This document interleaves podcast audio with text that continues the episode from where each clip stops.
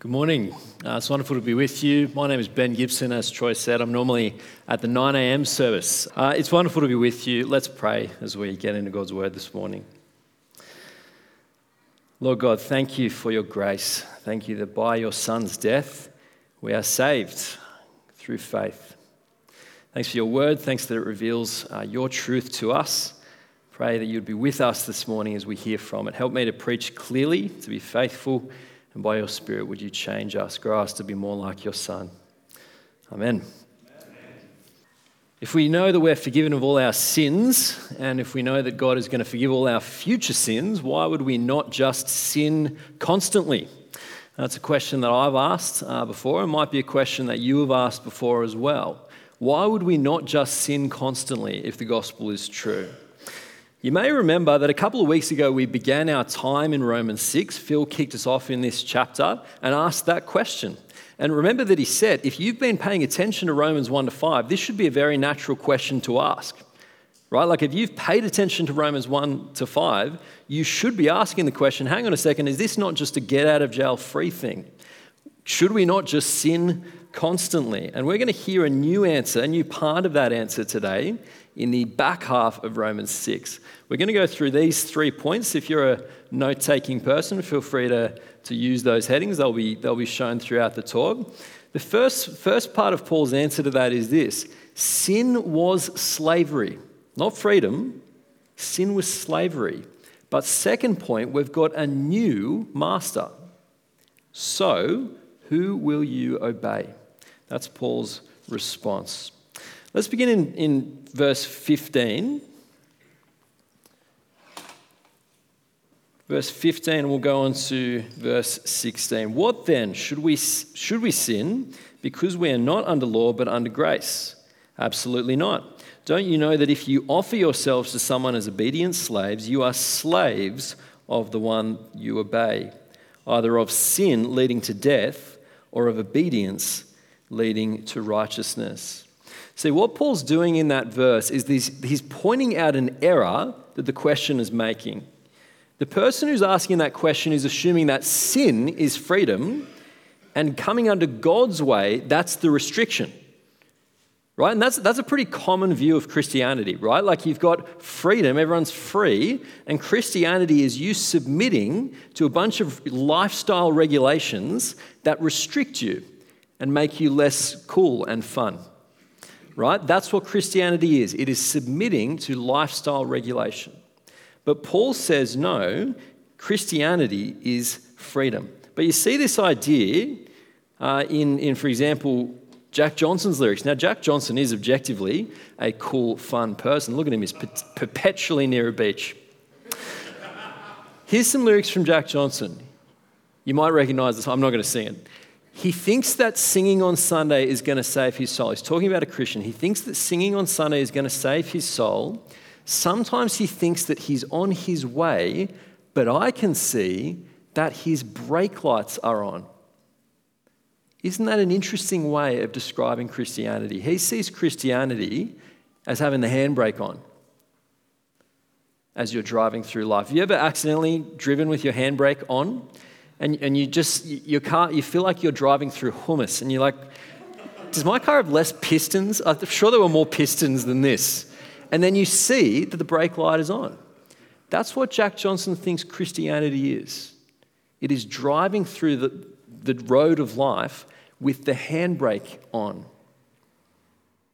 What do you think about that? Is that how you see it? If you're not a Christian, is that how you see it?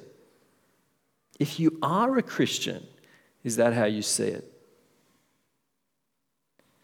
Paul turns this idea on its head in verse 16. He says, No, the one who still sins is the slave. The one who still sins is the slave. Don't you know that if you continue to sin, you're the slave? That's what he says in verse 16. It's worth asking yourself this question what do you find yourself obeying? I've got a friend who was in church for a long time and called herself a Christian for a long time. She, she walked away from God a number of years ago. I bumped into her uh, recently Uh, she was exercising at the time, like out, it was a beautiful day. And we just got chatting about how she was going. And she, she mentioned that she was like really, really into exercise now. Uh, she would exercise, go to the gym like once or twice a day, sometimes add another sort of class or something in there as well. Like all power to her. I wish I was that disciplined. I'm not. Uh, I love Brie instead. Like we've all got our little thing, don't we? Uh, but she, it was interesting what she said. She showed me her Apple Watch. Must be nice. I don't have one. She showed me her Apple Watch, and they've got these fitness rings. You know what the fitness rings are? Sort of activity trackers. So that, that ring in the picture there, your activity is monitored throughout the day, and it gives you a goal. And by doing activity throughout the day, it closes the ring. It's very satisfying. It shows you you've finished. And she said this to me. This, she actually said this to me. Do you see these rings right here? I'm ruled by these. That was, that, that was an amazing thing to hear. This, is a non Christian person. She was able to understand and articulate I am ruled by these. She was able to see in her life that she was a slave, that she had a master. Now, why was she able to see that? Because she was offering herself to something and obeying it. Now, most modern people would never say something like that. We see ourselves as free. We would never, I don't think, ever admit that to ourselves, and certainly wouldn't articulate it to someone else. But she was able to. We see ourselves in the modern world as free. But I think that if we really, really looked, we would be able to see that there are things that we offer to ourselves, we offer ourselves to rather, as, uh, as things that we obey. What are some of those things that, that, that might be masters for us? What are the rings that we might be trying to close? Maybe it is a LinkedIn work history. Do you see this LinkedIn history? I am ruled by this. Do you see this bank account balance? I am ruled by this. Do you see this peer group, the opinions of this peer group, whether I am included by them, affirmed by them, or not? I am ruled by them. Do you see this impulse towards anger in my life? The temptation to fly off the handle. I'm ruled by that. This desire for comfort that, that, that calls to me when I'm, when I'm when I should be stepping into a God given responsibility I have as a father, as a, as a husband, as whatever, right? As, as, a, as a church member, the desire for comfort, I'm ruled by that. What are the things that you might be obeying? We've all done this. We all are slaves. That's what this passage says. Every single person has been a rule following slave. But there is good news for slaves like us, and that's our point two. We've got a new master. Read with me in verse 17 and onwards. But thank God that although you used to be slaves of sin, you obeyed from the heart the pattern of teaching that you were transferred to. And having been liberated from sin, you became enslaved to righteousness. Okay, so we can't choose whether we're slaves or not. That's not a thing. You can't be free or slave. You are a slave, but God has redeemed us. He has freed us from our old slavery, and now we have a new master, Him. We now follow God's way. We now follow God's pattern of teaching. That's what the verse says. We, we aren't saved by following that pattern of teaching. That's not what this is saying, but we are saved into that pattern of teaching. Right? That's what being a Christian is. It is following God as master. It is a new and beautiful, freeing sort of slavery. It's a very interesting idea. Look at verse 18 again. You got this sort of paradox. It might seem like you're kind of out of the out of the flames and into the fire sort of thing. Verse 18 says, You have been liberated, freed, redeemed from sin, and you became enslaved to righteousness. Left one slavery and into another one. But it is a freeing slavery. It's not like your old master sin, you, it is a freeing slavery. I think this will make a little bit more sense to us if we keep a couple things in mind. Uh, the first one is this the slave master thing is just an analogy, right? So look at verse 19 there. Paul says this I am using a human analogy because of the weakness of your flesh. Now, this analogy is a helpful picture of the reality, right? We, we do obey God as a master. But you've got to keep in mind the description of God as slave master is not the entire picture of how, God, of how the Bible describes God, nor our relationship with Him. Okay? God is also our Father, our Savior, our Shepherd, our husband. Right? You've got to keep all these things in mind, right? We don't start the Lord's Prayer, our Father, our, our, our heavenly slave master, right? We don't, you've got to keep in mind this is just an analogy. But it's also important to know just because it's an analogy doesn't mean that it doesn't represent truth, right? A wrong response is, oh, I get it. It means nothing. No, analogies help us understand truth. So let's think what are some of the truths that this analogy is helping us understand? I think one of them is it helps us understand we obey God. That's what Christians do, that's what Christians try to do. We are saved to obey a pattern of teaching, right? We aren't our own boss, we aren't uh, we aren't obeying our old master sin anymore. We try to live God's way, right? A second element that is true of this analogy is that we genuinely have been freed from our old master sin. We were redeemed from sin. Now, you got to you got to keep in mind here we're not going to obey God perfectly. Like, like with this idea of being freed from sin, every Christian will continue to struggle with sin their entire life. But sin is no longer our master. We do not need to obey sin anymore. I think Phil explained this really well in our first, uh, first talk on Romans 6, where he said, You will still continue to sin, but being freed from sin means that you do not need to sin right now. In this particular instance, in this particular temptation. You do not need to anymore. Yes, you will still stumble. Yes, you will still struggle, but sin is no longer your master. That's what has happened. We have been liberated to a new freeing slavery. Secondly, I think that it's important to consider how our, how our new slavery is different from our old slavery. I've got a table if you're that kind of person. I'm that kind of person.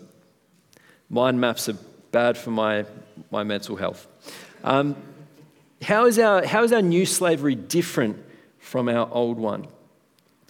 Let's read verses 21 to 23, and then we'll have a bit of a think about this table. So, verse 21 So, what fruit was produced then from the things that you are now ashamed of? The end of those things is death. But now, since you have been liberated from sin and have become enslaved to God, you have your fruit, which results in sanctification, and the end is eternal life. For the wages of sin is death, but the gift of God is eternal life in Christ Jesus our Lord. Paul is saying something quite remarkable about slavery to sin here. He's not only saying that it leads to this later result, death and judgment, he's actually saying it is bad at the time. It's bad in the, in the, in the near term, it's bad immediately. That's what he's trying to remind them of. What fruit were you getting at that time? What were you getting at sin? What was it offering you? Your old master. What was it like being under that rule? Just, I just want you to think for any of you who, by God's grace, have grown in some area in your life, not perfectly, I'm not saying you're sinlessly perfect now, but by God's grace, you can look back and go, man, by God's Spirit, He's actually done a work in me and I'm actually a little bit further along in this area than I was. Maybe it's anger. Maybe you just, by God's grace, you are not the person you were 10 years ago with anger. Right? Maybe you, you have more self control. Maybe it's purity. Maybe it's porn stuff. You are more free of that than you were. Maybe it's, it's gentleness. You just don't have to insist on your opinion all the time like you once did. Maybe it's generosity. Maybe you're just less close handed on all your stuff than you were. Maybe it's prayerfulness. Maybe God has worked in you that you are better at casting your anxieties on Him. Just for any of you who can see that, do you look back 10 years ago and go, man, you know what was great? When I did fly off the handle at uh, people more. Right? Seriously. Right? Like, are you looking back at that time and going, man, that was life? Right? Man, um, what about when I was more addicted to porn than, than, than I am? Man, that was just great for my marriage. I felt great after that every time. That was awesome. That was living. The, the emptiness, the shame, that was it right? What about my, my constant anxiety about finance back then? That was living, that was great. What about my lack of prayerfulness, my inability to throw anything before God, my insistence to do everything by my own strength? That was living. Paul says that was slavery. What fruits did you get at that time? Why would you go back to that old master, especially when you consider what following the new one is like. Obeying him leads to growth, to sanctification, to freedom. It's a path that ends in eternal life, not because we earned that. We're on that path because of God's grace. It's a path that ends with eternal life. It'd be, it'd be worth it alone for that. Right? There could be anything along that path, and the eternal life thing would make it worth it. But we grow in sanctification. We grow in a, feel, a felt reality of freedom by being on that path. It's an amazing thing. We are incrementally more free as we go along that path. We are sanctified. It's worth comparing as well that another difference between these two paths is the path of slavery to sin, we deserve to be on that one, and the result we deserve as well. What does verse 23 say? The wages of sin is death. You deserve wages. You deserve wages. The gift that we get, eternal life by Jesus' death, and the freedom we get along the way, that, that's a gift. We don't deserve that. That is by God's grace. Slavery to Jesus is a freeing slavery. So, just as we finish, I just want to leave you with a few things to consider. The first is this don't misremember Egypt. You might sort of go, man, I must have, I must have lost uh, my, my attention span. I don't remember Egypt coming up before. It hasn't. Just think back when the Israelites were freed by Moses, they have some very interesting things to say once they're in the desert.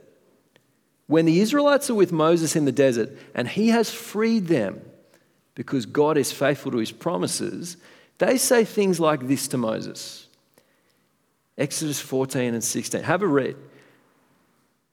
Did we not sit around in Egypt with pots of meat? Didn't we have more food than we could ever need there? Is that what Egypt was like? Didn't we say to us when you rocked up trying to save us, leave us alone, let us serve the Egyptians? Is that what they said? They have misremembered slavery as freedom. There is something in us that, that can do that. We misremember Egypt. Verse 21 says, What fruit did you receive at that time? Don't misremember. Secondly, don't go back to your old boss. I want you to think back to your first job. Mine was at a chemist. Maybe for you it was McDonald's. Who knows? If your old boss called you now and was like, Mate, we are slammed. Sharkies just won. The drive through is chockers. We need you here now. You're just going to put on your Macca's hat and drive? Of course you're not. They're your old boss. They're your old boss. You don't need to obey them anymore. You are obeying your old master when you sin. Yeah, we still will, but that's not who we are and it's not the status that we have. We are going back to an old master. And finally, we can obey the master who gives you life. I'll just finish with this question. It'll test whether you really believe Romans 6. If you could know the exact moment when you were going to die, would you become a Christian just before it? You only put your handbrake on at the last second. You get to live all of your life how you want, and then you become a Christian, you go to heaven. Would you? I know someone who's in a position like that, right? They became a Christian in their 80s after living a life that I'll just say didn't have a lot of handbrake on. Okay? And you know what that person says? I wish I had known God all my life. Didn't we see some, some of that from, from the way Gary was speaking as well? I wish I had known God all my life because I have been obeying rings. I have been obeying slave masters. And this person, they're so thankful. They, they see that result, they, they see that eternal life. And they're, they're growing, even in their 80s. And they're so thankful for that. But they wish they knew God when they, when they were younger because they know now to be true what Romans 6 says Christianity is a freeing slavery. You can obey a master who gives you life. Let's pray. Lord God, we are so thankful uh, that you have given us life, that we are not saved by our ability to follow your pattern of teaching, but we are saved to it. We are freed from our old masters. We are freed from our old, uh, our old rules, from our old patterns, and we are instead given a path that leads to life, God. Help us not to misremember Egypt, misremember sin, misremember the fruit that we received at the time. Help us instead to obey you. We won't do it perfectly, God. We, we ask for your forgiveness, for your help when we don't. But we want to obey you as our true new master because your way leads to freedom. Amen.